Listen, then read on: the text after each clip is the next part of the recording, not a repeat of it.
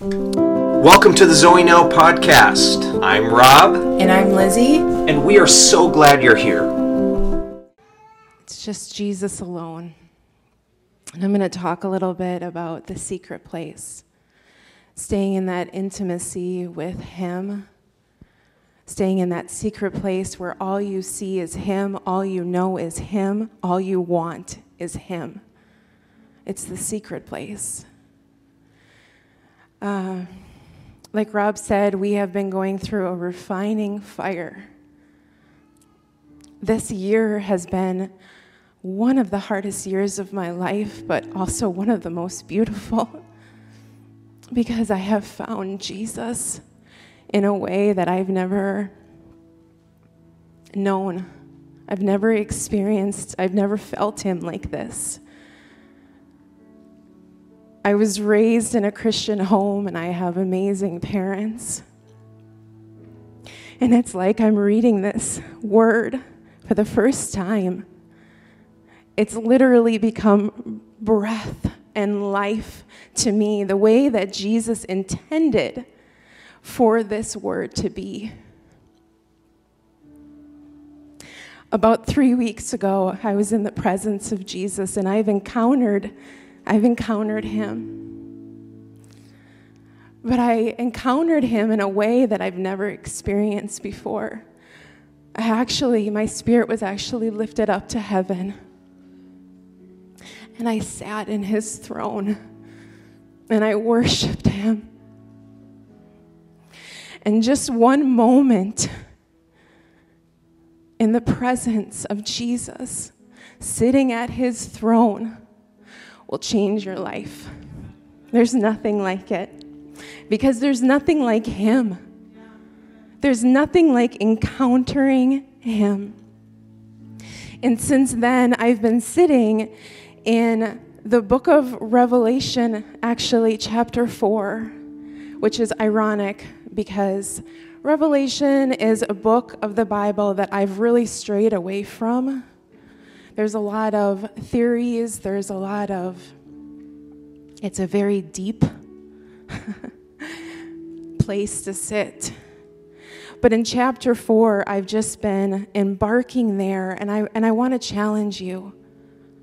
If you read something in the Word and Holy Spirit lightens that up for you, sit there.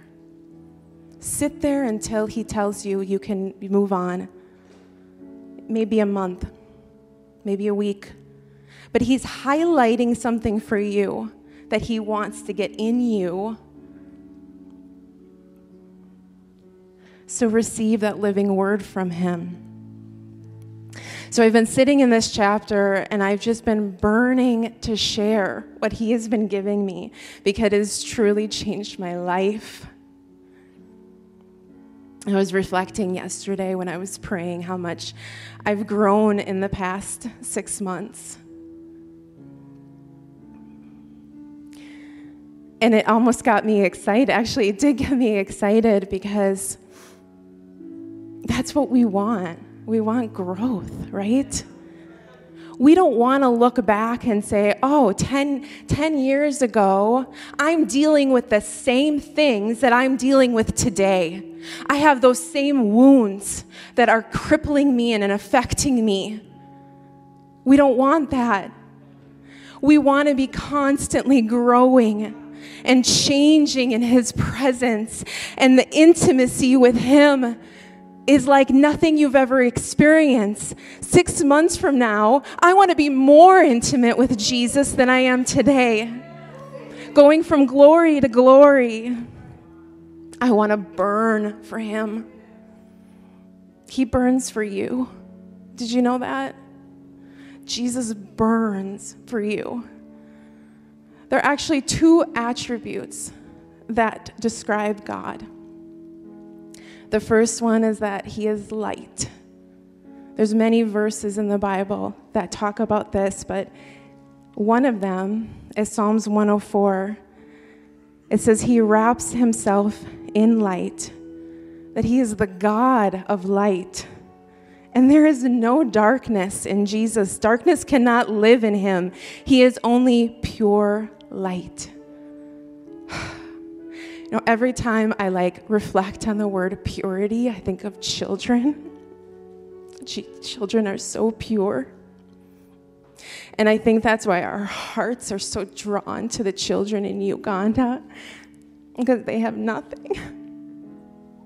They have nothing but Jesus and that purity that just radiates off of them.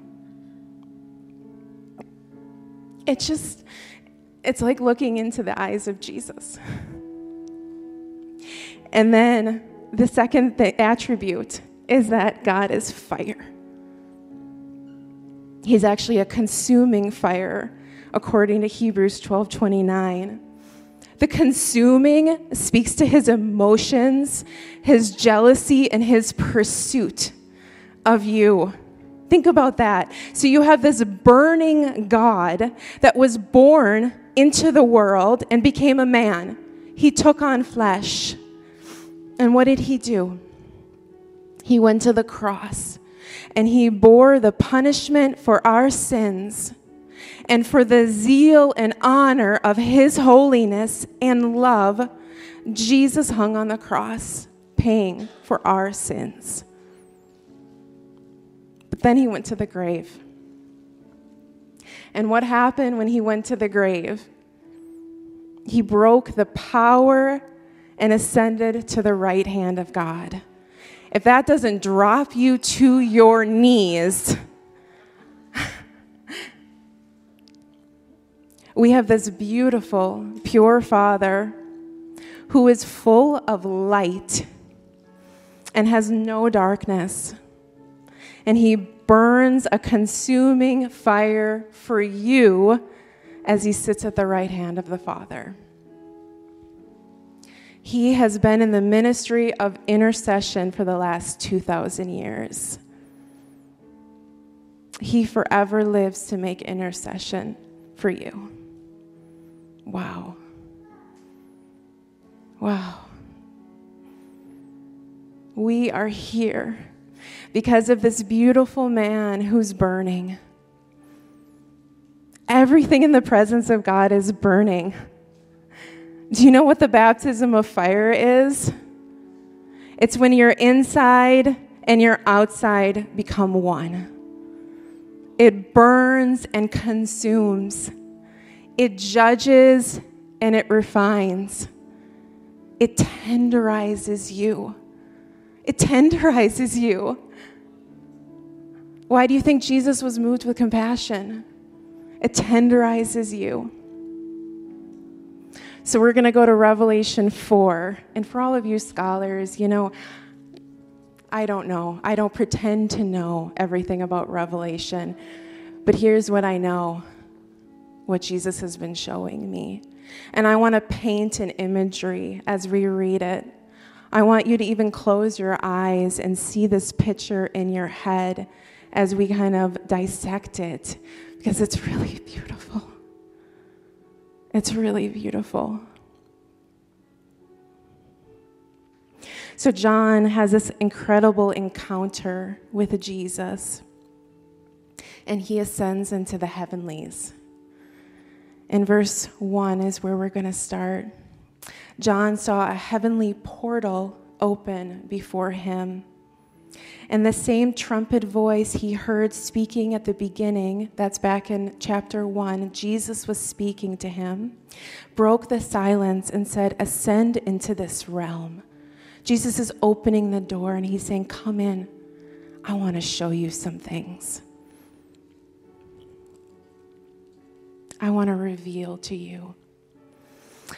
And John was instantly, I love that word, instantly, Jesus, take us there into the spirit realm.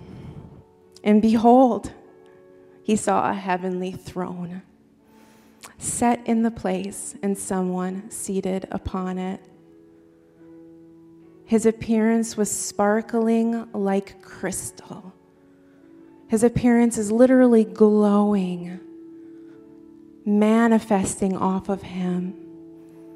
And there's a, there's a carnelian gemstone, like a fiery red, coming out of him as well. Surrounding the throne, so you've got the throne in the center, and surrounding it was a circle of green light, like an emerald rainbow. So picture a rainbow and then hues of greens coming through, surrounding this throne.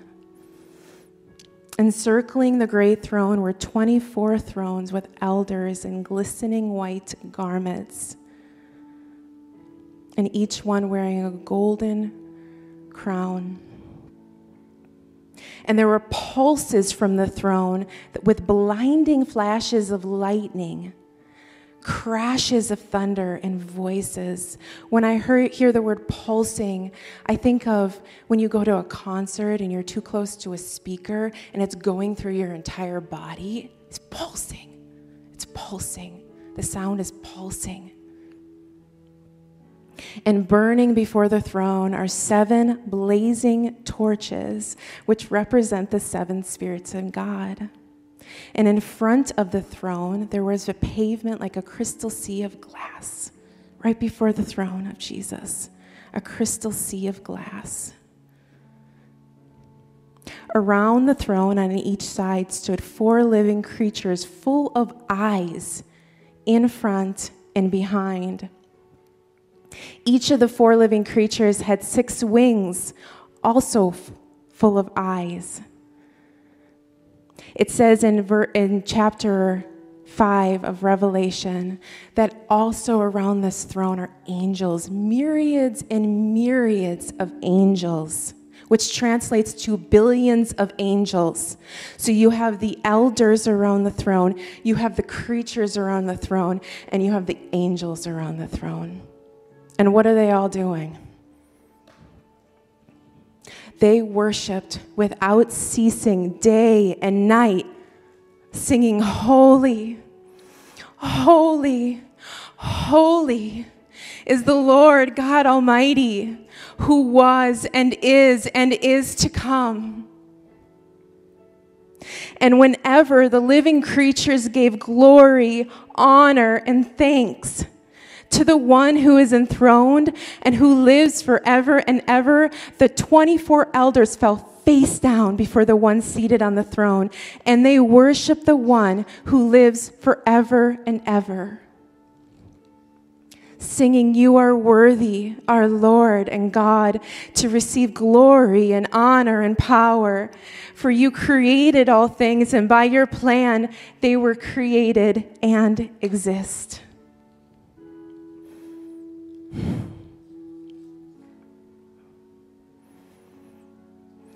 Every single second, every single moment, they were prostrate before Jesus, worshiping him. The angels, the elders, and the creatures, they couldn't turn away from God. Why do you think they can't stop singing? They can't stop looking at him. He always breaks in with such a fresh discovery of who he is.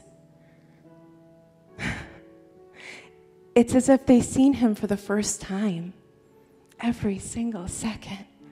Jesus, Jesus, Jesus. Why do you think the creatures have eyes? literally all over their bodies. They can't stop looking at their Lord. All they want to do is behold His beauty and His glory. His greatness is unsearchable. You see, all you need is one moment in the presence of Jesus. Nothing is the same after that.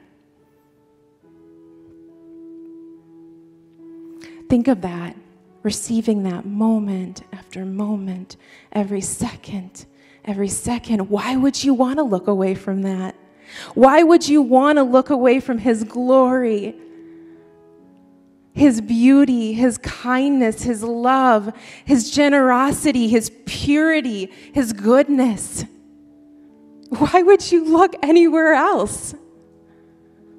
but to receive His glory.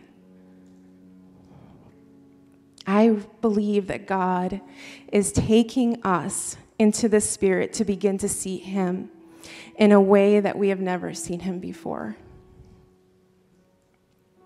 You see, there's an incredible power when we magnify Jesus and make everything about Him.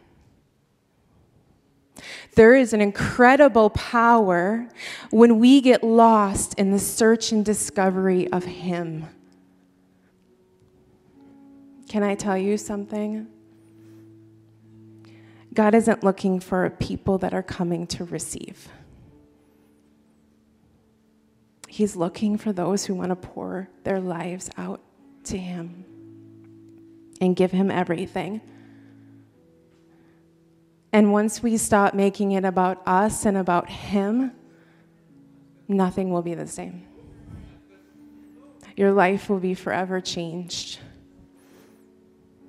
I was reading in uh, Second Chronicles 5, and this is a whole other sermon that I could get into about the priests.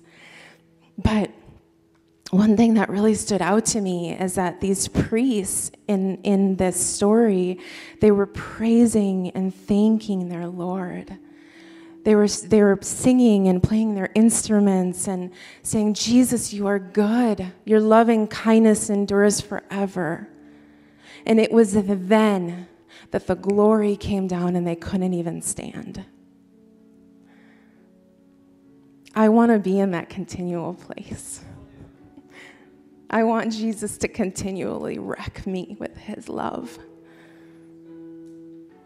I want to be a peculiar people on fire, burning for him.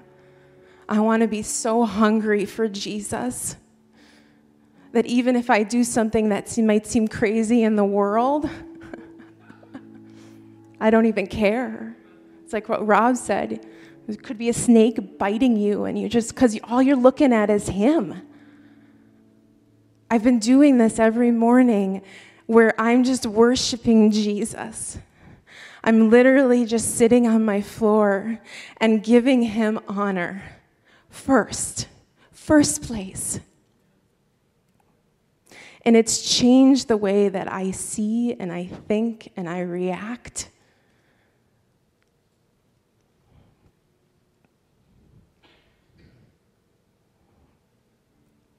Because when you hunger God, you don't go through the motions.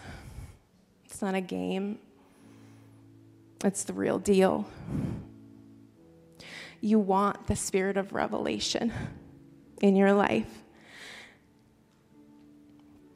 And when it comes, it hits you like you've never seen before, and you're forever changed. I sincerely believe that Jesus is awakening us to the atmosphere of heaven. and he is creating in us a spiritual hunger which accesses the depths of God.